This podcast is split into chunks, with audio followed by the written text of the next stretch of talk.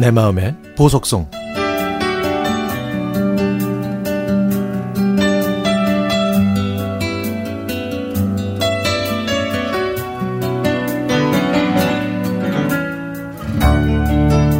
엄마, 거실이 너무 추워요. 바닥도 차갑고. 예, 오늘따라 왜 춥다고 난리니? 추우면 엄마가 사준 수면 바지 입어. 그 한겨울에 반바지랑 반팔을 입으니까 춥지. 어여 수면 바지 챙겨 입어.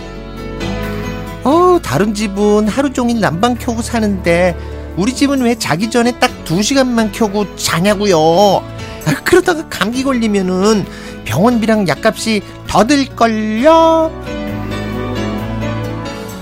두 달은 춥다고 아우성 쳤지만 그렇다고 제가 난방 장치를 완전히 끈 건 아닙니다. 실내 온도를 19도로 맞춰 놓고 어, 그 밑으로 내려가면 보일러가 자동으로 켜지게 했는데도 아이들은 춥다고 난리였죠. 별 수 없이 온도를 좀 높였더니 집안에는 금세 따뜻한 온기가 돌았습니다. 그제서야 두 아이가 이불 속에서 슬슬 기어 나오더군요. 제가 어렸을 때는 이 정도 추위는 정말 추위에 속하지도 못했습니다. 가스보일러 대신 연탄을 떼던 그 시절 슬레이트 지붕 위에서 자라난 길쭉한 고드름이 맑고 고운 수정처럼 느껴졌던 그 겨울 고드름이 맛있다고 들고 다니면서 누구께 더 큰지 데워보고 먹기도 했죠. 집집마다 집 앞에는 다 탄 연탄재가 하얗게 쌓여 있었고 땅이 얼어서 미끄러우면 그 연탄재를 부셔서 빙판 위에 뿌리곤 했습니다.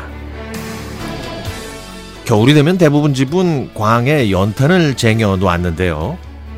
다른 집들이 연탄을 100장, 200장 주문해서 광에 빼곡하게 쏘아 쌓아 놓았지만 저희 집은 가난해서 그러지는 못했습니다.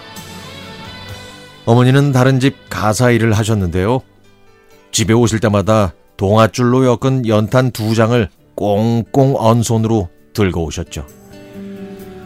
저희 집 연탄 아궁이는 두 개가 있었는데 한쪽 한쪽 아궁이에만 연탄불을 뗐고 저희 형제들이 돌아가면서 연탄불 갈기를 맡았습니다. 혹시라도 연탄 구멍을 잘못 맞추면 아버지한테 크게 혼이 났죠. 저희들은 어머니가 결혼하실 때 혼수로 해오신 두꺼운 목화 솜 이불을 덮어야만 잠을 잘 수 있을 정도로 방 안은 무척 추웠습니다. 저희 형제는 장판이 까맣게 그을린 아랫목에서 자려고 싸우기도 했지만 그곳은 항상 막내와 아버지가 차지하셨죠. 어느 날은 아침에 일어났는데 어, 머리가 무지하게 어지러웠습니다. 동생은 신음소리를 내면서 일어나지도 못했죠. 밤사이에 연탄가스가 새어나와 중독됐던 겁니다. 놀란 어머니는 문을 열어서 환기시켰고 땅속에 파묻었던 동치미 국물을 가져오셔서 동생과 저한테 마시게 했죠. 그때 병원은 사치였으니까요. 다른 집처럼 그저 민간요법에 의지해야만 했습니다. 그런데요. 그런데 참 묘하게도 동치미 국물이 효과가 있긴 있었나 봅니다. 그렇게 고생만 하셨던 어머니는 단 한 번도 광에 연탄을 꽉 채워보지도 못하시고 눈을 감으셨습니다. 그래서 겨울만 되면 어머니께서 새끼줄로 엮은 연탄 두 장이 생각납니다.